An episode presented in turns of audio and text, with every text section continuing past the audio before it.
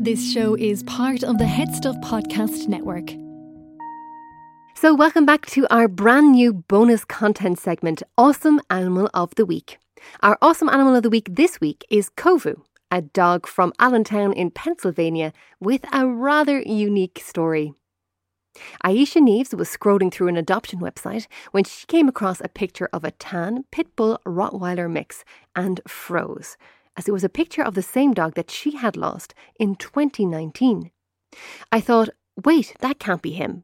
Then I saw the little scar over one eye, the scar from when he got caught in the gate, and I was like, oh my god, that's my baby, that's Kovu. Kovu went missing in 2019 when a truck hit the fence of her house and he escaped, and when she failed to find him, she had accepted that he was lost forever. Weeks later, he was found by the animal shelter in bad health. He was in the shelter for about four months and then adopted out to a new family. However, Kovu was returned to the shelter earlier this month because the family who adopted him was facing eviction. The family named him Ash. I called the Humane Society and told them Ash is my dog, Kovu, who's been missing for two years. I told them I'm on my way to get him right now. What do I need to bring? Neves was initially worried Kovu wouldn't remember her, but it was like the pair had never been apart.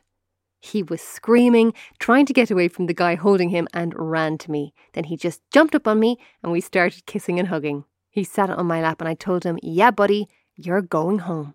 I'm so sorry this happened. Never again am I losing you. An incredible reunion for an incredible dog. This show is part of the Head Stuff Podcast Network, a hub for the creative and the curious. Shows are produced in association with Headstuff and the Podcast Studios Dublin. Find out more or become a member at headstuffpodcasts.com.